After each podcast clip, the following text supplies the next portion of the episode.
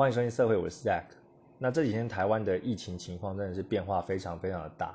从上礼拜开始到现在呢，台湾的疫情警戒已经从二级跳至三级了，也就是说很多的集会都已经停办了，包括我有去教会的习惯，那教会现在也是没有开放。那外面的店家呢，很多都关门了，那不然就是不能内用，就只能外带。那其实你也会发现。路上的这个行人就会变得非常非常的少，非常的有感。包括说搭捷运的时候，因为像我昨天呢，昨天我还是有去就是上班，有去办公室的。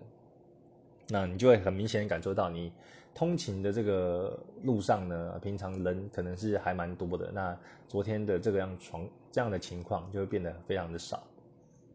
那很幸运的就是我的公司。呃，可以可以让我们就是说在可以在家工作了。那今天呢是我在家工作的第一天，那小孩呢也是陪着我们，因为昨天社会局也公布说，啊，从今天开始就是要这这个这种公托就是要停托啊，停托到五月二十八号。所以我觉得时间点就切得很刚好，就是说我们公司呃才刚宣布要这个远距工作，那小孩刚好也是在同一天。啊，没有学校可以去啊，所以今天呢，等于说我们一家，我们一家全部都待在家里面。那其实在家里工作也是很有挑战性的。如果，呃，我是觉得说，如果你没有小孩，没有小孩子的话，小孩可能还在学校，那正常的情况，那你有办法远距的话，我是觉得这样子是最赞的，因为你就不用那种通勤的，嗯，就不用这种舟车劳顿的通勤嘛，那你在家也比较放松一点，然后也比较专注。但是加了小孩进来呢，小孩不能去学校了之后，你就是，嗯，就是顾小孩的时间，跟你工作的时间，还有这个生活的平衡呢，要要再去抓，再去调整。那今天，啊，今天是呃我的第一天，所以有很多还是要去适应的。这时候你就会很感恩，就是说啊，还好有公托那些老师，都不知道他们怎么带的，怎么可以顾小孩，几乎快要一整天 都不会累哦。在家带小孩其实也是蛮累的啦。那目前的情况就是这样子，而且，呃，现在是等于说是我第三天没有出门了哦，因为其实呃上礼拜上礼拜疫情才升至刚升至三级嘛，那其实呃我们就是想说，哎，尽量减少出门，所以假日其实都待在家里，就没有再出门了。因为之前老婆她就很聪明，她就有想到说，嗯，之后可能会比较严重一点，然后就有买了一些食材啊，那等于说我们假日。都自己煮，那不然就叫外卖，啊，尽量就是几乎就没有出门，除除了去倒垃圾之外，那今天，啊，到这个礼拜二呢，哦，都还没有出门，其实有点闷呐，因为你在家，嗯，能去的地方就那几个，然后小孩呢就是需要陪玩，那他玩的这个积木呢，因为到处放，那最后你要收拾，有时候懒得收拾，他就又看起来乱七八糟的，然后还有很多。的这个衣服啊，还有碗啊，都还没洗，有时候心情也是被影响了啊。但是我觉得，啊，这个还是要去克服啊，因为毕竟现在外面就不是那么的安全。那啊，我们很幸运，就是还有办法这个远距工作，那还可以就是好好的陪伴家人。那这样的一些不方便，就一些要适应的，我觉得是还好。那就是这几天往后再看看吧。那希望可以啊，大家一起共体时间。对疫情的部分，我就就大概闲聊一下，就讲到这边。我觉得不用讲太多，因为其实呃，其他的 podcast 或者说新闻其实报的够多了。那我觉得大家主要呢，就是不要去太过紧张。那就是我觉得就 follow 呃 follow 政府的政策就好了，他怎么说啊，我们就怎么做。那我们能够做到的，就其实就很简单，就是勤洗手，然后戴口罩，然后减少外出。那回来的话，一定要先洗澡啊！我们能做到就是这样子。那今天要聊的主题哦，我觉得，呃，就像我标题讲的，就是我觉得很幸运，因为我差一点就要吃土了，就是说我快要没钱的啦。想当初我我想要成为这个色情会师呢，啊，我是有有就是在去年九月就育婴留职的时候呢，就那时候好好的思索，我就。真正想要做的事情，然后开始一系列我的这个绘画的过程，然后也很幸运的接到一些案子。那但是呢，后面还是，呃，我现在就是慢慢的培养一些粉丝啊。那我其实有赚到一些就是赞助，然后还有一些委托案，但是呢，这些呃收入呢还没有办法足以支持我平时的生活花费，所以我还有一段呃时间需要去努力，然后要持续的努力，持续的让大家看到我的作品。那在这过程中呢，钱当然也是会烧得很快嘛，就是烧我之前存的老本。那我之前有前段时间有跟大家讲说，那我可能到后面。我有预计啊，就是我还可以再撑个大概两三个月，那之后呢，我就要开始找工作，就差不多是五月份的时候。所以呢，今天想要跟大家分享的就是说，哎，我找，呃，我找这个工作的过程，然后还有一些心得，就跟大家分享。好的，那因为我也是啊，算是追寻梦想的人。就像现在这样子，就是希望可以就成为这个色情会议师啊。那所以在追寻梦想的路上呢，有时候就是真的很不想要放弃啊。那我那时候就想说，我放弃的意思就是说啊，我最后还要妥协，就是还是要去找一份工作，还是要去这个办公室上班。我觉得很不愿意。那我希望就能撑多久就就撑多久这样子。那所以呢，我知道我收入还没有办法。这个就是创作的收入还没有办法 cover 我的生活，但是我就是 还是想要就是孤注一掷，就是说啊，我继续尽量努力看看。那找工找工作这个选项呢就被我排到很后面。那其实找工作并不是那么，呃，并不是那么它容易就马上就可以找到，因为它有时候也是要看运气，然后看机缘的。就是说你可能想要做的工作啊。他可能现阶段就是没有试出这个职缺，或者说现阶段，啊，你还没有看到这个这个机会，那其实都有时候是要看缘分的啦。所以你要抓稍微长一点的时间去去去衡量这个找工作的过程。但是，我算是比较没有 care 这个的，就是想说，其实我心态就是这样，我不我不怕找不到工作，只是那些工作你看不看得上？因为我那时候也在想说。那我大不了就也可以去早餐店打工啊，然后赚一点，就是可以支付我的生活所需就可以了。那我重点是我希望还有一点时间就可以画画，因为如果我找一份就是全职，然后会让搞得自己很累的工作的话，我可能就没有办法，呃，下班后然后还有体力去画了。毕竟我还有小孩嘛，就是人生走到这里就包袱会比较多一点，这些甜蜜的负荷呢没有办法让你。去追寻梦梦想，除非你每一天都要喝个 Red Bull 或者蛮牛，或是熬夜。那所以呢，我那时候就是有有这样的想法。那变成说找工作的那这个动机呢，就是没有很强烈，然后又拖到很晚。那所以呃，刚刚说我最晚的话，就是大概五月底的时候要赶快找到一份工作。那我那时候大概我三月的时候就有这样讲了，但是一直拖到大概四月。中的时候，我才开始有认真找。你看，四月中到五月底，这中间也才一个半月的时间。其实找工作这样子的时间是压缩到非常的短的。那想说我自己存的钱也是快要快要见底啦，所以到后面那种危机意识就会才出现，就有点像是啊，以前看那个卡通，就樱桃小丸子，他不是那个写作业嘛，然后都到最后一刻。隔天要交的时候，然后才在那边熬夜写，今晚在熬夜写，我就有点像是这样子啊，就是不见棺材不带不掉泪，然后到最后才开始，呃，比较危机意识才这样子找。那呃，我后来呢，我就四月十九号，哎没有，我四月二十二号的时候就开始就是狂丢履历，但在这之前呢，我其实有一份呃工作，我觉得是很有机会上的啦。就是说，在这个四月初的时候呢，哦，其实是是一位认识的朋友，他有介绍一份工作，然后这份工作呢，其实他是要找就是呃比较熟悉的人，工作的内呃工作的的这个公司或是地地点，我就我就不说了啦。那但是反正他这份工作就是简单来讲就是爽缺啦，哼 真的是爽缺。然后他就是做一些就是行政的，然后有一些。呃，需要修缮或者一些呃厂商的联络，那比较要偏向就独立作业，因为你等于说是不太有人管你，然后你就是没有老板就不用不用汇报，就等于说自己，呃自己就是呃要独立作业啊，那可能就是比较会想要在办公室跟别人寒暄，或者是说呃会想要这种办公室氛围的人，可能就比较不适合，因为可能想要讲话嘛。当然，我觉得这份工作就很适合我，因为我是可以完全就不讲话的，因为可能平常在画图就不会讲什么话嘛。那我觉得，哎，没有老板管，那这个工作又很赞，然后我觉得薪水也还不错。那工作的地点呢，也是，呃，还蛮好山好水的。那缺点就是稍微远了一点啦，就通勤的话大概要啊一个半一一到一个半小时左右。但是综合考量呢，我是觉得。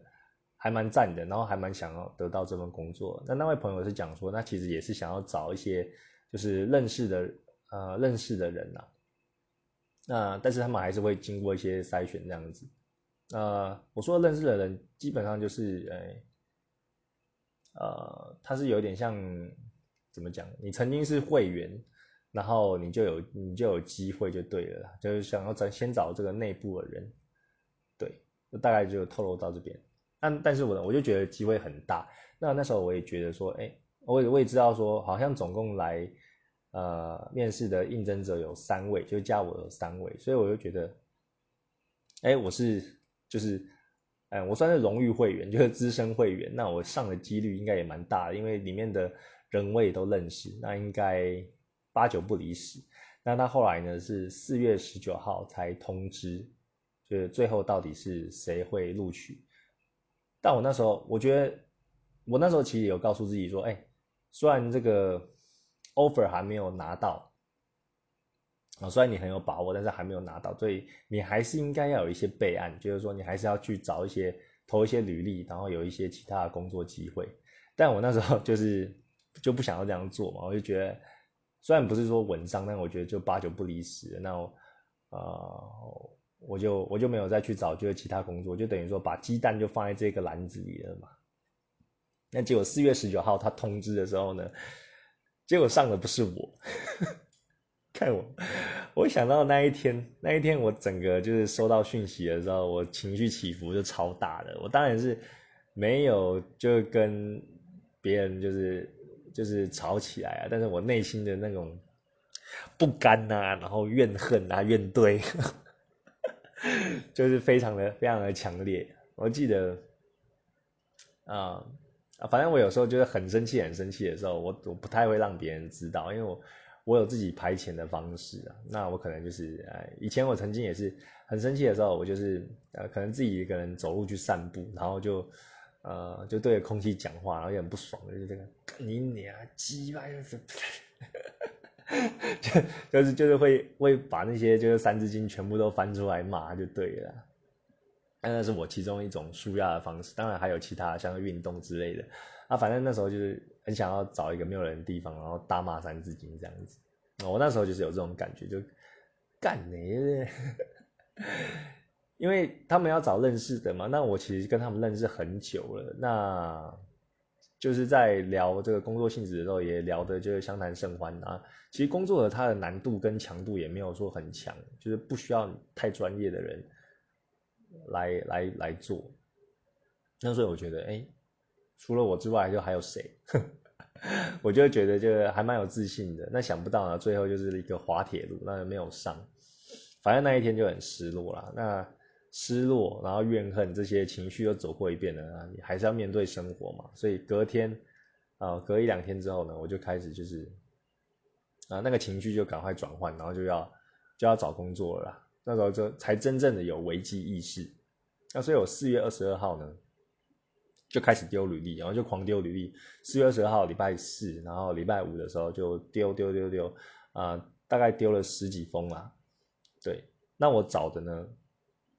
啊，像我刚刚说的，我我要找的工作，我其实只要支付我的就是生活所需就可以了，我不用去做什么很厉害的这种业务啊，或者赚大钱是怎样的，我只要可以 cover 我。我的重点是时间呐，我希望可以啊，我的工作呢强度不会太强，然后时间就是尽量也比较弹性，所以我在设定的目标呢是尽量可以，哎，第一个远距优先。然后第二个，不然就是你的时间就可以自己安排，不会去这种打卡或者锁死的朝九晚五的时间。对，那如果第三个，如果前面两个都没有符合的话，第三个就是找就是离家最近的，然后大概就是这几个方向去找，那就投了大概十几封的履历在那两天。那后来呢？那我投的是有，我投的是有，比如说有那种网网络企划的，然后或者说这种异业合作的这个呃业务，然后或者说这个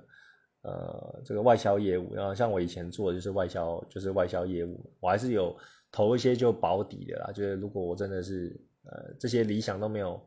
这些条件都没有达到的话，那我可能做之前差不多的工作也是可以。我觉得。工作有分三种嘛，就 A A 是你最想要的，B 就是中间的啊，C 就是啊你可能不想要的，但是你还是要投一些，嗯，因为没钱嘛，没钱要向现实低头，所以你还是要要稍微就是，呃，最终都是要找一份的，所以我大概有这样的分类。那后来呢？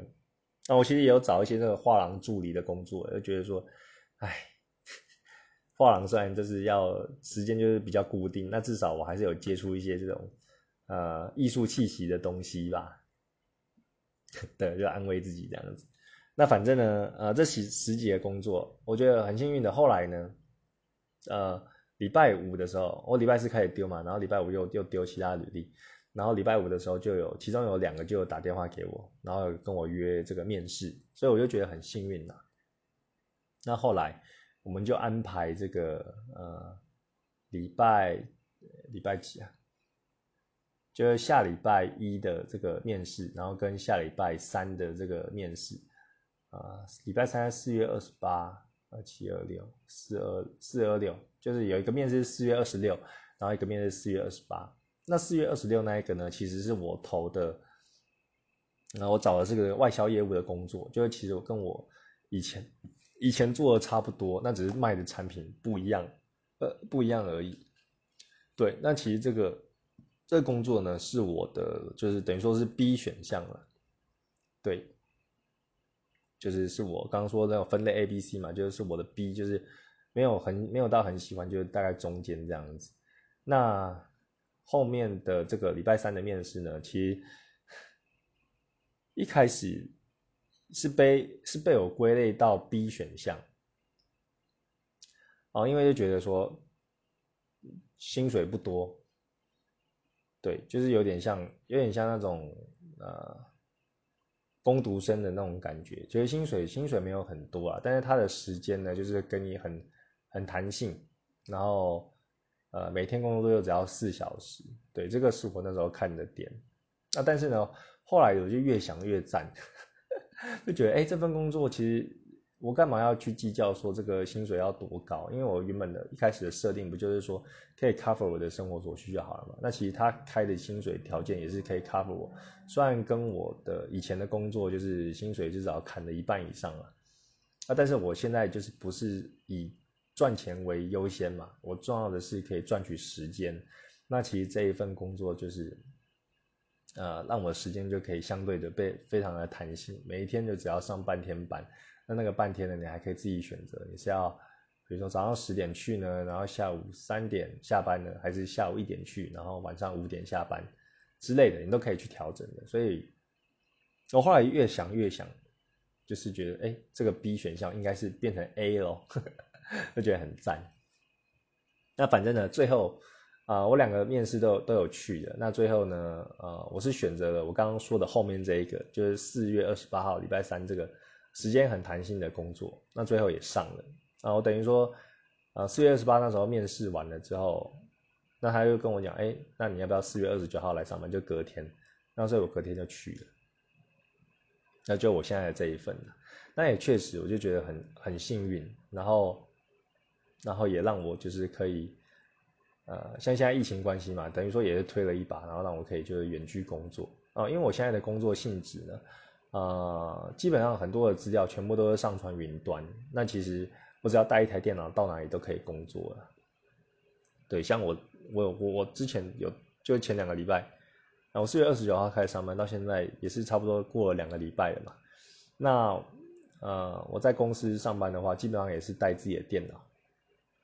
对，有时候会用公司的电脑，有时候用自己的，那其实没有差啦，因为用自己的电脑还比较习惯，所以。这种潜力可以远距上班，我是一开始面试的时候我就知道的。那我一开始的打算也是说，啊，虽然现在还是要到这个办公室，但我想呢，后续呃，我就是变得比较稳定一点的。我想要觉得谈说，哎，那我现在的工作其实都是在远端作业的啊，那我也是不是就是不会受地域影响，我就可以也在也在家里工作或者在其他地方也可以工作。那只要呃向上管理管理的好就好了。嗯，差不多是我的面试的历程就是这样子。那刚刚说到的这个投了十几封呢，啊，其实到最后来现在来看呢，只有两封，只有两封那时候有回我，就是说，哎，要不要来面试？那其他八封呢，都是石沉大海的，都没有回复的。因为我觉得，我觉得我的那个履历就写的还不错啊。然后，呃，因为你在就是就是就是社会打滚，然后也有七八年的经验的嘛，所以相对于你一开始的。这个刚毕业是有蛮多东西可以写的啦，那我觉得我写的就还不错，然后我也不会写的漏漏漏等，那没有回复呢，就是没有回复。那很幸运的就是我接到这两个两个面试的，然后后来，然后就是有有上了，就是我现在做这一个。那下面就来讲一讲我的一些面试的心得，然后还有我自己的心态的转变哈，嗯。今天可能，呃，讲的有一点，呃，我我是觉得好像也比较没有情绪起伏吧，可能是比较累了吧，因为今天在家工作啊，然后小孩又小孩跟我们一起，那他他就是都不睡觉啊，被搞得很累。我就想说，哇，那个公托的老师就很厉害，他们到底是怎么帮小孩放电的？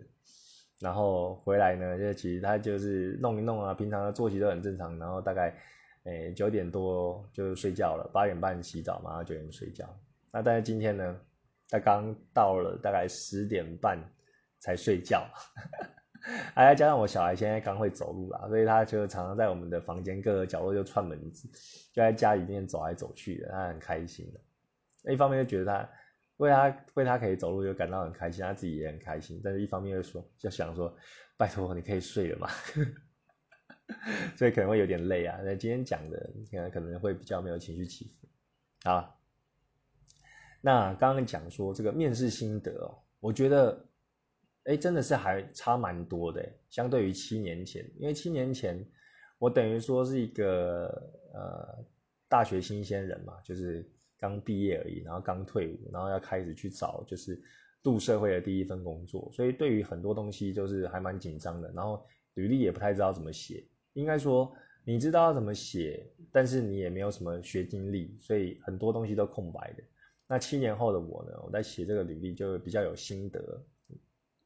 那就跟呃跟大家分享一下我那时候面试的这个这个感觉。那首先呢，我觉得，呃，我们要得到面试的第一关就是要投履历嘛。相对相信，就是对大家来说，第一关就是一个不小的挑战。那因为你有时候履历就不知道要要怎么写，那我这边我我就分享一下我自己的写法。我自己是很讨厌那一种制式化的履历，比如说像一一一或者说那个一零四等等的，他们那种表格就写好了啊。那我通常是不会去写那个履历的。为什么呢？啊，因为你去写那个，你其实就是，哎，它就一个样板嘛，所以你可想而知，如果你这份工作是强度不高的，然后大家都急着应征的，那其实大家都用同一个履历投过去，就像机器人一样。那面试官呢，啊，或者说这个人资他在看这个履历的时候，你就有点像是把，呃，一颗石头就投到大海里，就没有什么涟漪，你就从茫茫人海中，就是面试官就很难看到你，所以基本上呢。啊，像我找工作也可能也是找这个，呃，刚刚说的这种求职网站去找嘛，或者说去 LinkedIn 啊，或者说就是其他的这个，啊，其他的这个管道去找这个工作。那我会先看，比如说你去一一一找工作的话，他有他个他有他知识履历，但知识的履历，但你看联络人，联络人如果他有留自己的 mail，那我通常就是会直接自己做一张履历，然后发到他个人的 mail。那这样是第一个，就会跟其他人有所区别。那在履历的制作呢，我也是我的我的铁则啊，就是维持在一张 A 四纸哦，最多不超过两页啊，因为面试官他其实是没有什么时间去看大家的履历。如果你要写的漏漏等的话，那基本上，嗯，我觉得会被注意到的几率很低啊。你就是把履历写的就干净，呃，干净明朗，然后不要太多赘字，然后最好都是用条列式的方式就是写下来。那我自己就是这样做。我第一章就大概简单的描述我的个人资料。那我个人资料也不会写说什么家里有几个兄弟姐妹啊，或者说一些无关紧要什么星座等等的，我就是写一下就出生年月日，然后我的姓名，然后我的呃电话联络方式等等的，就就差就差不多了，我不会太多琢磨。然后再来的话，我就会写我的这个学经历，然后最高学历是哪里，然后我的这个呃工作经验，然后有没有一些额外的。啊，像我有写斜杠啊，就是我有写说，哎，我有这个自己接案的经验，然后自己接这个设计案，那所以我对于这个独立作业啊，或者说这个呃与沟与这个客户沟通协调的能力就是是有的，然后也比较了解就是市场动向，然后我有就是有这样子写，那我写呢也不是写那种故事型的，我就是条列式，就是维持很干净这样子写，那控制在一张 A4 大小的呃长度。你在面试官看的时候，他就不用一直翻页，然后不会看到一堆字，然后就会就会先怕了，你知道吗？就会先疲乏了。所以我觉得一张 A 四就是最最最赞的啦。那最后我我有时候会到第二页的话，那是因为有些人会要求自传嘛。那自传的话，你必须还是要写个几行字，那那几行字就有可能会超页，所以我可能第二页就是纯粹就放自传。那我自传的话。我这次投履历，我也投的很，我也写的很少。我大概自传我就写个三三行到四行而已。哦，有些人会写一篇文章，拜托不要这样子，这样子真的是没有没有人会有太有心力去去看这个东西啊。啊，我的我的我的，哎，我的经验是这样子。对，那。履历我觉得差不多讲到这边了，因为很多人那个其他地方有很多就是教你怎么写履历，那我自己个人的经验呢，就是说，哎，简单明了，然后用条列式，然后不超过 A4，就是我自己的我自己的经验。那这样的另外一个好处是什么呢？就是说，哎，你履历这样子，你这样子可以才可以大量的复制嘛。就是说，你如果要投各各个不同的公司的话，你这样子才会才会写得快，才会复制得快，不然的话。你一张履历就花太多的时间，那你你你可能最多就只能投个两三个、三四个工作，你就已经昏头转向了，因为你每一个都都都花太多的时间跟精力了。那这也是我要分享的第二点哦。第二点就是说，比如说你投递履历的时候，你是以量取胜，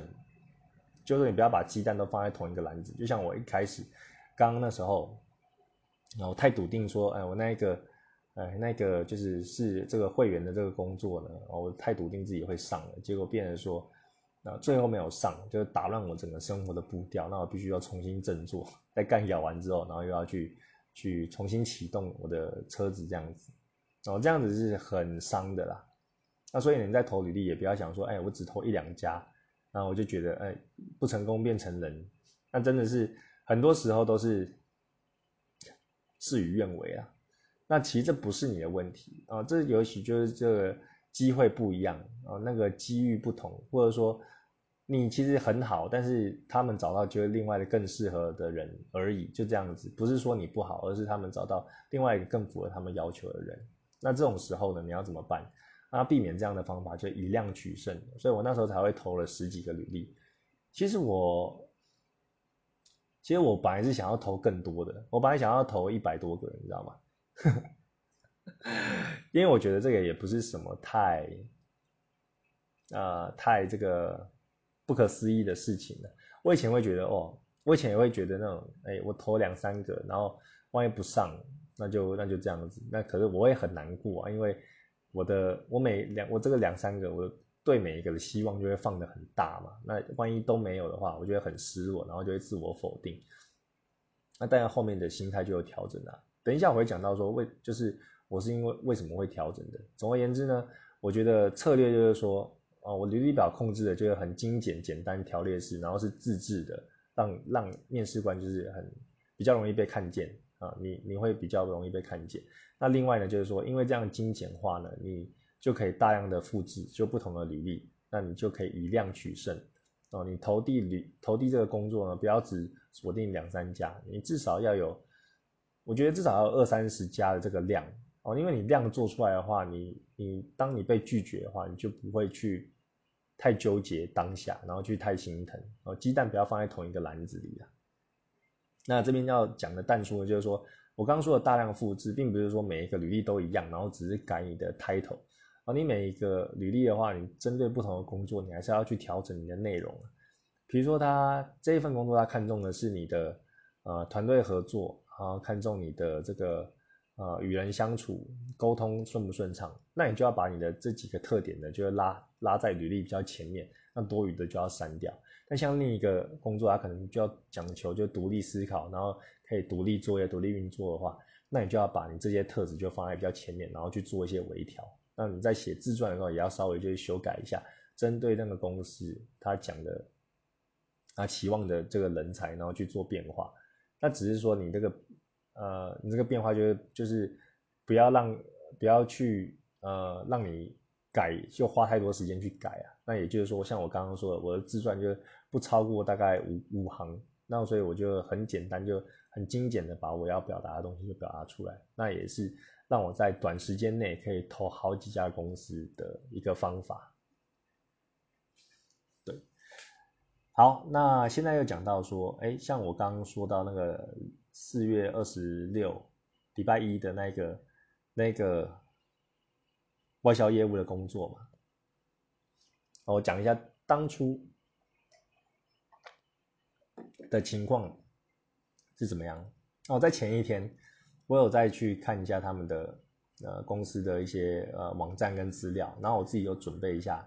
就是有沙盘推演一下。后来果真就是当天有被问到一些问题，我觉得沙盘推演对对我们来说就是非常的重要。你去面试一家公司，你一定要先看一下它的官网，然后看一下它的相关资料，然后。在说些什么东西，你到时候会被问到一些可能公司的问题啊，你才可以回答。那另外你还要设想一些问题，其实我觉得面试很多很多问题都大同小异，都是有重复出现的啦。那你准备，你准备了几个问题就就是，啊，你没有准备，你可能当当时你可能答就不一定会答得很好，但是你有准备，你就会心里有一套剧本去怎么回答。那我我这边准备的几个问题就是说。啊，当然，你前一份工作，他可能就会问你说，哎，你为什么会离职？你离职的原因是什么？那这个问题你就可以准备一下。那另外就是说，哎，你为什么要会选择我们公司？哦，这个这个问题其实也很常也很常见，那你也可以准备。那另外就是像说你比较个人的，就是说，哎，你觉得你有什么优点？哦，你觉得你有什么缺点？对你这个也可以准备，就是让面试官更了解你。啊，那是我这这个就是我之前呃在面试的时候前我自己在做的这个沙盘推演，那果真真的有被问到啊，有被问到说我为什么会离职啊，然后有被问到说我觉得优点自己的优点跟缺点是什么，我觉得命中率还蛮高的，啊，所以我觉得沙盘推演是很必要的，因为你如果你当下被问到一个没有在你脑中的题目的话，你可能因为紧张失常，所以你回答的并不是很好。那你整个这个气场，我觉得就弱掉了。那所以当初我就很庆幸，哎，有想到这一点，然后帮我这样做，呃，是有是很有很大的帮助的。那当天呢，我去，呃啊，去公司面试的时候，我也很早就到了。我记得那时候是跟他面试十点半的时候，啊，早上十点半在公司面试，但是我大概九点半就就到了。对，那我这个也是我的习惯，我习惯就是很早到。那我也建议就是大家可以这样做。如果你在找工作的话，为什么呢？为什么要那么早到呢？第一个，你可以观察周边的团、周边的环境，然后工作的场域。那另外就是可以让自己定下来。比如说那时候我在面试就艳阳高照嘛，所以你你去的时候，你可能到的时候会流汗，然后满头满头大汗这样子，然后呃可能发型也比较乱。那你找到的话，你就可以 让自己散热一下，然后拿手帕擦一下，然后让自己呃比较从容一点。那给人感觉比较专业啊，不会说哎你你那样匆匆来，就感觉心很不定啊，然后这可能就会，其实你一进公司就是那个形象就已经开始让别人在打分数了，所以我觉得找到的话，一方面是可以让自己定下来，然后调整自己的心态，啊，是一个很有帮助的技巧。那另外就是观察周边环境，因为我觉得面试你最后过了，其实那个只是一个门票而已，但是你要了解到说你。你你是不是真心喜欢这个工作？然后你以后就要在这边很长时间的生活，那你要对周遭的环境去了解一下。那像我当天找到的时候，我就是没有在，我没有我没有九点半到就九点半上去，我还是一样，大概刚刚说十点半嘛，我大概十点二十、十点二十五的时候我才我才就是上去。那这中间我在干嘛呢？我就在周边就是闲晃。周边闲晃，为什么要闲晃？我就看一下周边的生活机能啊，说哎，这边有哪一家咖啡店，然后有哪一家早餐店，有哪一家午餐，然后周围是不是有公园啊，有一些什么店可以逛啊，然后通勤的这个路线是怎么样？哦，你去观察这些，你就会对未来的想象就更具体。就是说，哎，如果你面试上，你最后在这边工作的话，你也许中餐的时候就会跟同事下来，就是去找中餐吃啊。那周围有什么店啊？对你来说就是很重要，因为它就是你的日常嘛。或者你下班后会有什么就是休闲的活动然后？在这附近有什么地方你可以去的啊？你就会去想象说你在这边工作，在这边生活，它的呃样貌是怎么样，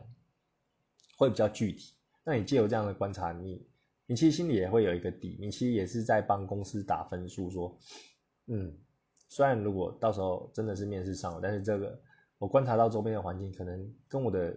理想或是或是想象有点差距，那我还要在这边工作嘛？然后这个其实也是可以考量的点对，那十点半我就上去啦，然后我就面试。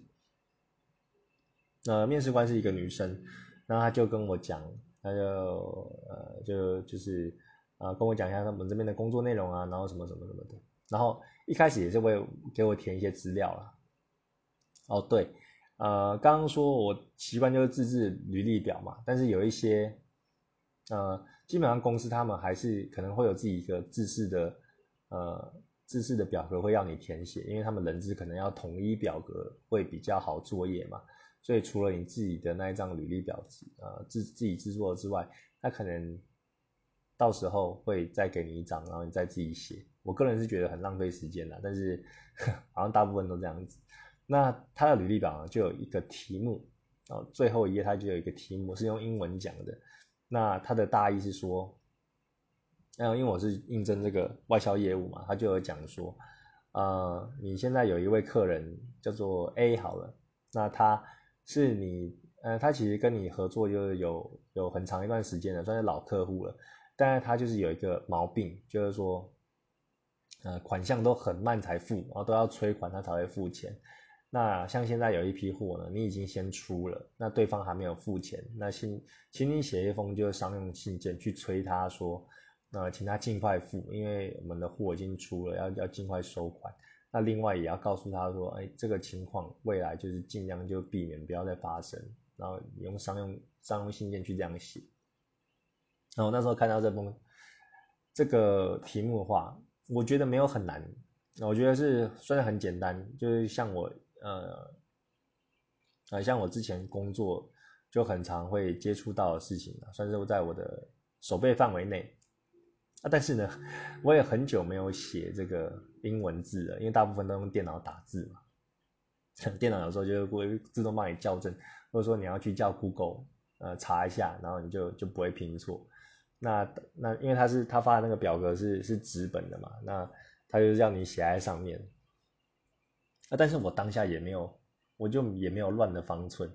我后来就很镇定的，然后把我的笔电拿出来，因为我那时候面试有带笔电，然后我就把它，我就用笔电就就是打那个就是商用信件，把我的答案就打在上面。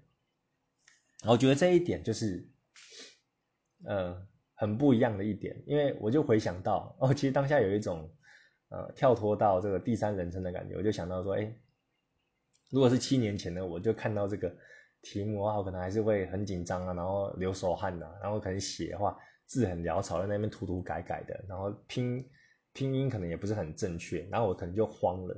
但是我当下的这个做法呢，其实就是有点去改变它的游戏规则，就是说，哎，我不照你的规则走，我照我自己习惯的这个方向走。就是说我我现在其实工作这些年来，我都很常用这个电子信件跟客人联络了。那其实实际上工作你也是会这样子，你不会去手写一封信然后寄给客人嘛？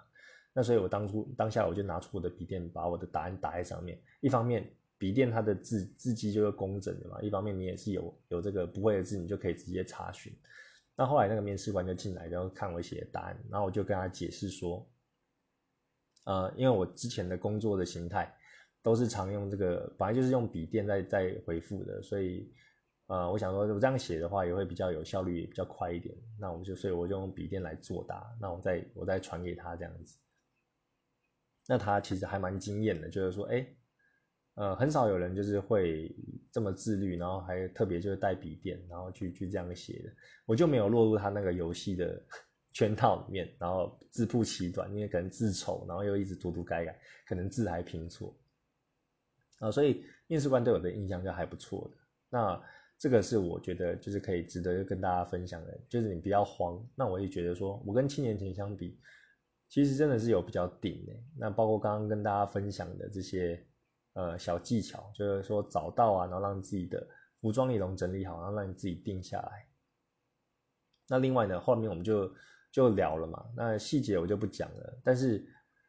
呃，我觉得谈吐也是跟七年前相比，就是有很大的进步啊。当然，人是会进步的嘛，你七年前我都没进步，在原地踏步，那也是有点有点糟糕。但是我就发觉说，我比较会观察对方了，然后我讲话也是会比较不疾不徐。就是说你在面试的时候，你不要急着讲，你有时候就先让面试官他去讲，那你判断他是一个怎么样的人啊？比如说他是一个话匣子很开的人，然后一直噼里啪啦讲，那你其实不用讲太多，你就只要听，然后适时的针对他的问题做回应就可以了。那如果他是一个比较木讷的人，然后他比较可能丢出一两句，然后剩下的时间都给你，你那时候就就再讲多一点就好了。所以就等于说有点像在跳舞一样，就是两个人在跳舞，一定要互相配合嘛。对方是多话人，你就少讲；对方是少话人，你就多讲。然哦，这个是我后来比较成熟有学到的。那另外有一个小技巧，这个 NLP 的小技巧，就是说你可以模仿对方的动作，然后这样子会让对方就会对你就更有好感，然后会不知不觉，呃，就不知不觉对你好感，因为它算是一种比较潜意识的呃操作啊，比如说。啊，面试官在噼里啪啦讲了之后呢，他他可能会喝口水啊，那你那时候就可以跟着他一起做这个喝水的动作，然后或者说他手就是可能枕在其中一个呃手，就是可能左手放在右手上，那你也可以呃不经意的就左手放在右手上，或者说他手伸起来的时候你也跟着伸起来，但是你这个做就是要有经验呐，你不要模仿的很生硬，这样人家会觉得说，哎你在干嘛？就是你可以不经意的，哎，他如果可能身体就斜向一边，那你可能就是也可以斜向就就另一边就跟他呼应哦。这种对于潜意识的影响是有的，因为对方看到就会跟自己可能相近的呃这个对象，他会产生这种好感嘛。对，但是这个这个做法就是要看个人的，你要练习。才不会觉得突兀，然后才会变得自然。然后这个也是我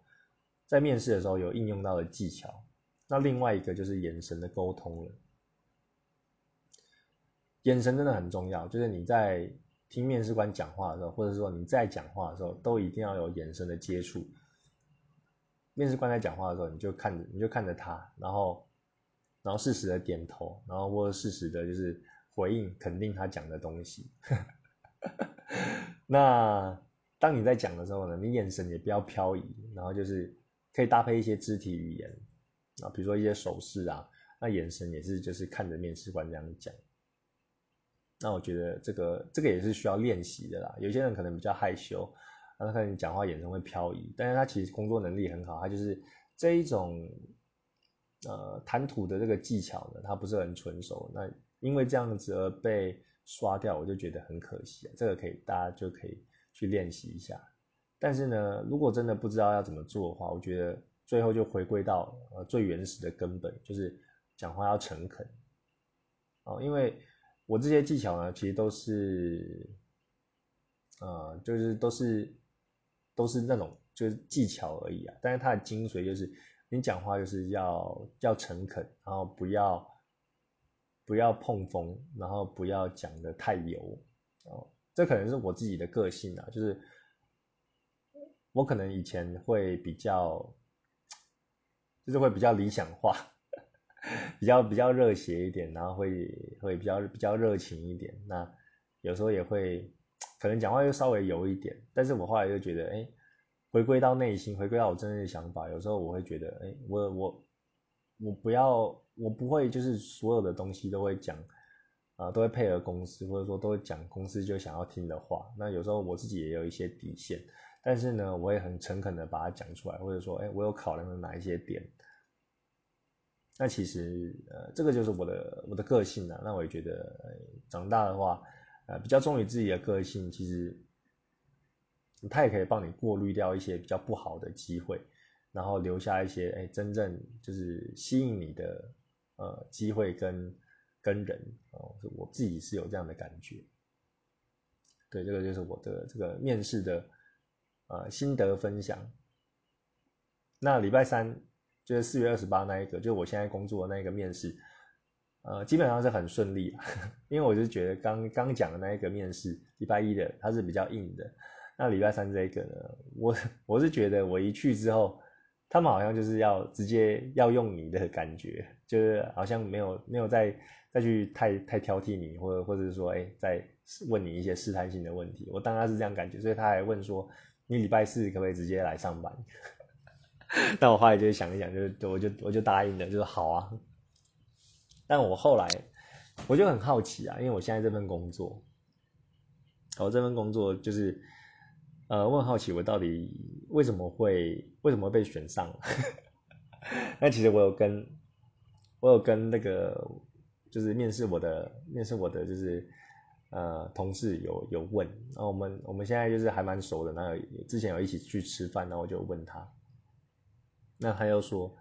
呃，其实他觉得我形象不错，然后他看了一些有其他的人的履历，觉得都都不太适合，要么就太年轻，就是刚刚出社会，那要不然就是就二度就业的，然后可能，呃，他又说他是需要一个比较独立，然后可以自己去处理问题的，而不是说，呃，可能还需要他来照顾，那可能就不就不太适合，所以，呃。我刚好的出，我刚好我的出现，然后就符合他的要求，那他他就是这样用。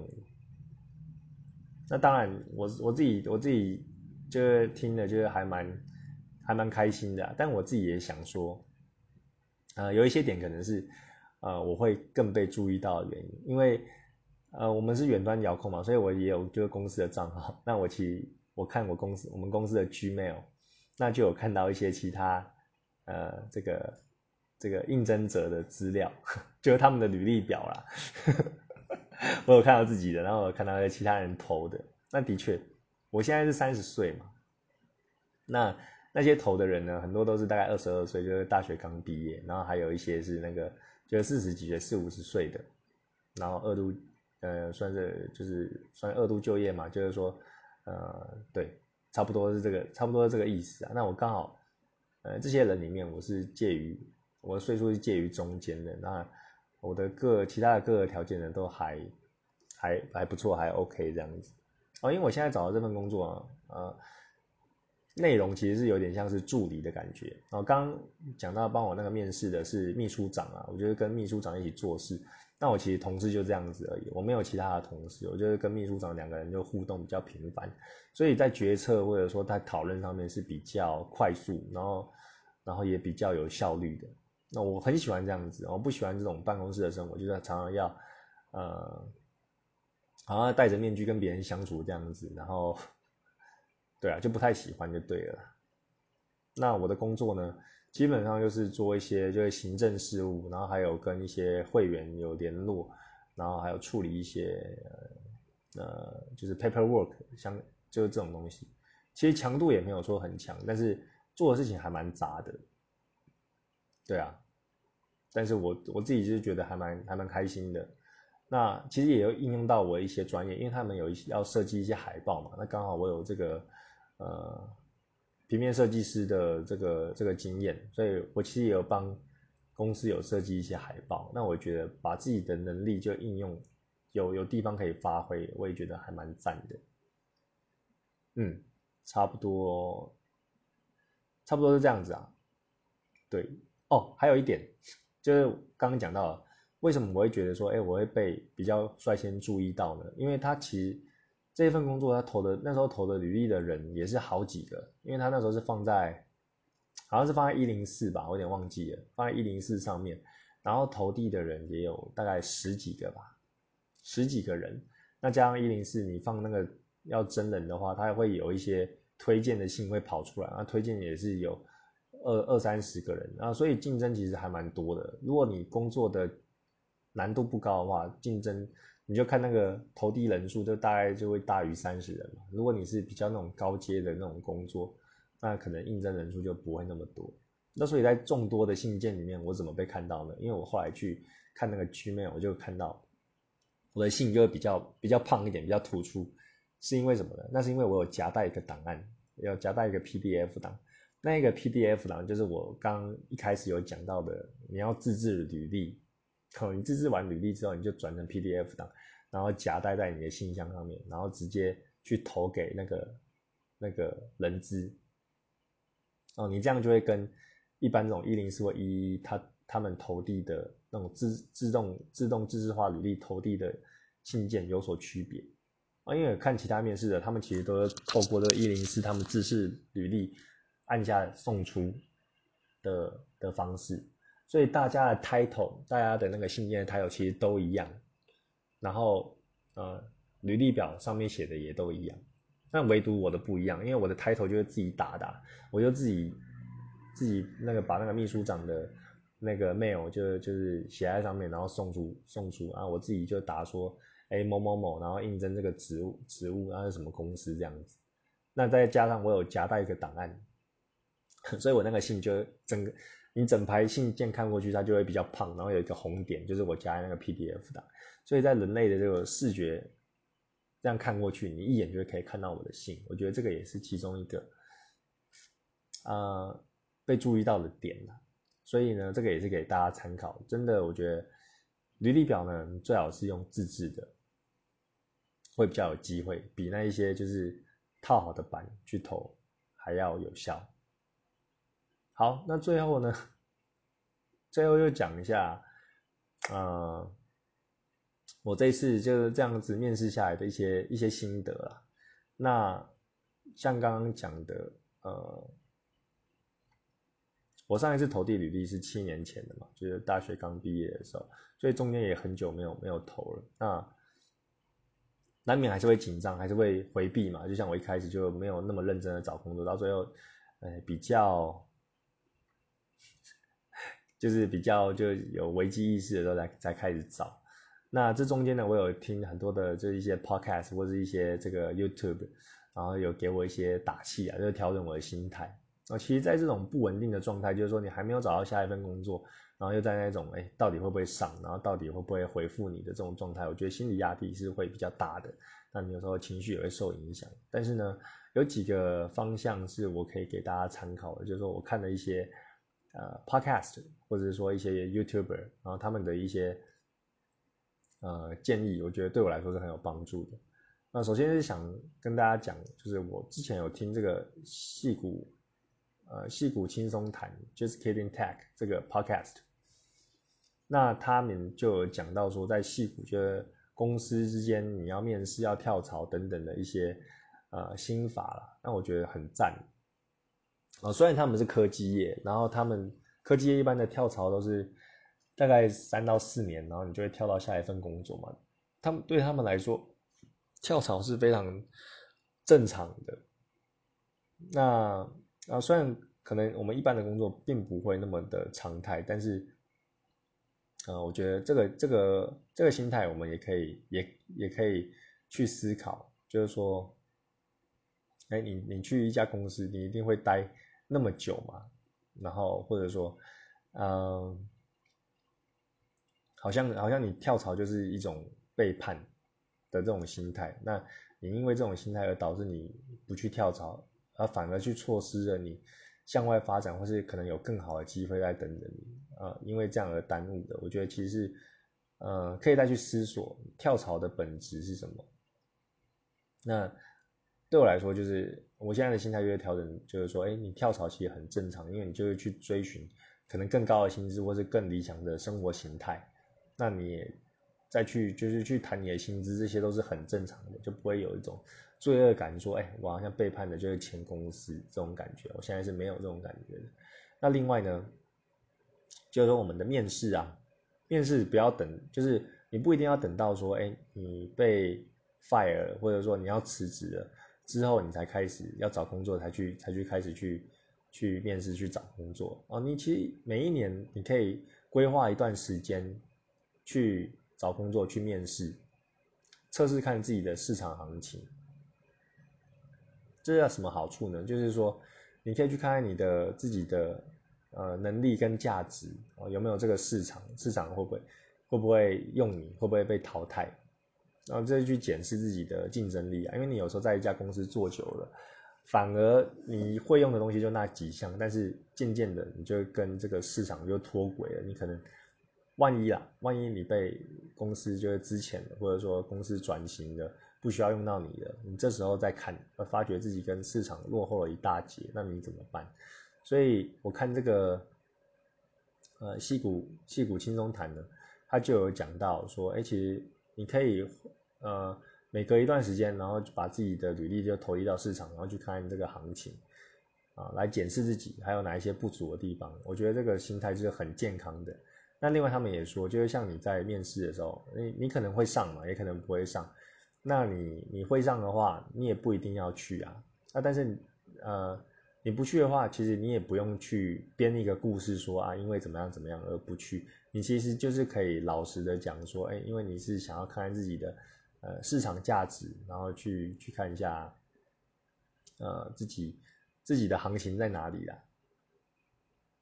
那其实这个并不会让。面试官觉得说：“哎，你你你是这个理由，那你是不是一开始就是在浪费我的时间？”哦，其实，在戏骨他们不会，因为他们就是觉得这个这个理由是很正常，然后是很合理的，因为大家都会想说自己在市场上面的价值是如何嘛。那另一方面，在他们的那些工作环境跳槽都是很很正常的。对啊，说 OK OK，那没关系，就是如果你现在可能呃还没有要要转职，或是还没有要跳槽。那没关系，就是如果以后有机会的话，其实也可以保持联系。这边有一个心态，我觉得很赞，就是说你面对那一些呃拒绝你的公司，或是你拒绝的公司，不一定要从此就不跟他们往来，你们还是可以保持一个就是良好的关系啊。也许他们有一些职缺啊，过了一段时间，他还是会问你，然后或是呃呃，他们会留有你的资料，那。后续的话也不一定呢，有机会你们就会凑在一起了。只是现在你可能在你的原本的工作就待得很好，然后也有很有前瞻性，可能只是时机不对，但是并不是说那个公司不好。我觉得这个心态也是很棒的，就是说你不要完全的去把别人隔绝，或者说干了这个这个工作就是没有没有没有上，然后被拒绝，你就说靠，那我从此就。就不要，就不要再再再去了。我我是会有我我之前是会有这种心态，其实现在会有也会有一点的，我就会想说，干不用老子，我就证我就证明你要就是你会后悔这样子，然后你不用我是你的损失，然后我之后也不会鸟你。有有时候我自己会有这种反骨的心态，会会会会这样子，但是我觉得其实这个心态是要是要改变的，对。那第三个呢，就是说他们也提到，你面试被拒绝很正常，那不是你的问题。就像刚刚说的，那你们可能只是时机不对，或者说他就是有好几个人要面试嘛，比如说二三十个，那这些人都非常的优秀，那只是他选择最后一个是呃最符合他们要求的人，那可能他们符合不管是技能的符合啊，或者说个性符合啊，或者说他一些的条其他的条件符合啊。那并不是说你不优秀，那所以你不用太难过。其实你就是继续 move on，啊，不要因为就是被面试被拒绝而难过。其实拒绝很正常，你就说啊，这个没有办法，那可能有一些原因，或者说现在不适合，那我就是继续下一家。那这也是我刚刚有讲到说，哎，你要让这个拒绝就变得很正常、是很常态的话，你就尽量多投一点，不要把鸡蛋放在同一个篮子里。其实你的那个量做大之后，你对于被拒绝，你就会比较无感的啦。对，这个是我。我的心得，那另外有一个呃，有一个很赞的就是心法，也是在台通听到的，另一个很厉害的这个 podcaster 啊，很有名的，他就说工作你不需要有热情，这个其实有一点呃违反大家的常识，大家会觉得说，哎，其实你工作是不是就是要找一个就是你自己有感兴趣的，你才做的就比较做得下去啊？那但是后来他这样讲，我也觉得有点道理，就是说你我们工作其实最后就是糊糊口饭吃嘛，啊，你就是要赚钱，然后去去去养家，或者说哎去支付你的生活，或者说你有一些想要做的事情，必须必须要花钱。那其实工作就只是让你赚到这个钱的一个一个手段而已。那你当然你可能做的东西，你自己本身有热情是很好，但你不要去逼别人也要有热情。对热情它不是必要条件的，所以我觉得这个也说的很对。然后我就回想到说，以以前在面试的时候，我们可能很菜的时候都会说啊，因为贵公司的理念就非常跟我相契合，然后我很很喜欢贵公司的这个这个职涯发展跟这个理念呐，然后很很很希望就可以在贵公司工作，然后希望可以成为一份子，然后一起努力一起打拼，然后。对 对，公司的产品就充满热情这样子，这种，反正就是这种讲法啦。以前年轻的时候会会这样讲，就现在就听起来就是觉得很菜，然后就出社会没有人在跟你讲热情啊，主要是看你的能力，然后看你能不能就是胜任，然后符不符合他们的要求而已。对，热情只是一个加分项目，但它不是必要，我觉得。像我之前还有，还有那个之前有去面试这个空服员，就是空少，那我也是要常常就是堆笑脸呐，然后要讲说，哎，真的是很喜欢这个工作，然后梦想就是有一天就可以在天上飞。投履历的时候，在写自传的时候都会这样写，呃，这个可以到世界各地呢，一直都是我的我的这个兴趣，然后很向往，就可以见见不同的视野，然后跟着。跟着航空公司一起飞这样子，现在想想就是觉得很耻啊，算是一个黑历史，就觉得就觉得还蛮好笑的。那我现在也会想说，哎，如果是面试官看到这个，就会想说，啊，果然是小菜鸡。所以工作不一定要有热情啊。结论，对啊。那今天呢，就大概就讲到我这个找工作的过程啊。那我后来现在回来想想，我真的是很幸运，然后也还好，我那时候的决策就是很果断。就是说，哎，我就选择这一个，呃，这个这个，呃，就是可以远距工作的这个这个工作。那我现在的工作，就每天就工作四个小时，那可以自己安排时间。那现在远距的话，我就是在家，啊，下午一点我就上线，然后五点就下线，然后这中这中间要处理公司的事情。因为现在的状态啊。我就回现在回想，就是说，哎，真的是冥冥之中有有有，就是很感恩呐，就是有受到帮助这样子。因为我那时候就快要没钱了嘛，那没钱就是要找一份工作。那我就很幸运的，我在四月二十二号那时候开始找，然后结果四月二十九号马上就找到了，然后就开始工作，五月就开始工作，那一直到现在。那你看现在，我们疫情爆发也才。一个礼拜前吧，对不对？变得很严重，严重到就波及到民生，呃的状态的时候，也才一个礼拜前。所以天有不测风云啊，就真的世事无常。那你想哦，如果我那时候就没有找到，然后到现在就是还一直在找，现在找是不是那个条件又更困难了？因为企业都不知道自己活不活下去，很多东西都关店了，更别说我可能要找一个什么早餐店，或者找一个。呃，餐饮业就是先先搁着，然后先让我有有有收入，那这种机会可能也没有了，因为他们都自顾不暇了。如果我到现在还找工作，我可能就真的要吃土，就真的找不到了啊，就真的可能要去申请救济金的了。那真的是很很幸运，然后那时候就是哎有这个面试，然后觉得他们也是很很看得起我，就是很看得上我，然后马上就给我这个机会，那我也很爽快的答应，我没有在这个朝思暮想，就想其他的其他面试机会会不会有回应呃，当然刚刚说那八间都没有回应，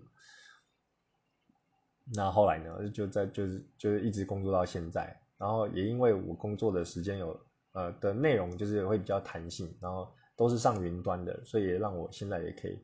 呃，远距工作的机会，然后让我不会说啊，我现在还要去公司上班，那些小孩已经在家了，那我变成说不得不请假，或者说要请老婆就会请假来带小孩，然后都没有这种情况，就是衔接的真的是非常非常刚好，让我觉得很感恩呐。但是呢，其实也是要居安思危啊，就是说，哎，你不能因为这样就松懈，因为难难说，就是剧情。不是，就是这个疫情接下来还会变得就会更严重，或者说呃影响的面向就会更大，或者说我的公司可能要撑不下去，因为我现在这份工作我是等于算是呃秘书长的助理嘛，啊，所以助理其实是一个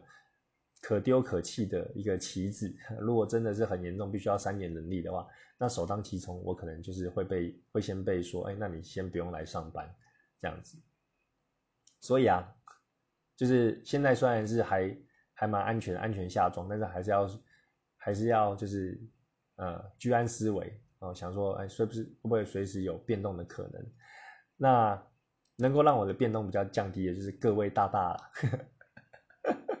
因为我是色情卫士嘛，讲那么久，我们现在这几集都没有聊这个聊色的东西，我聊一些我的作品。那我现在就是有在经营自己的自己的平台啊，不管是这个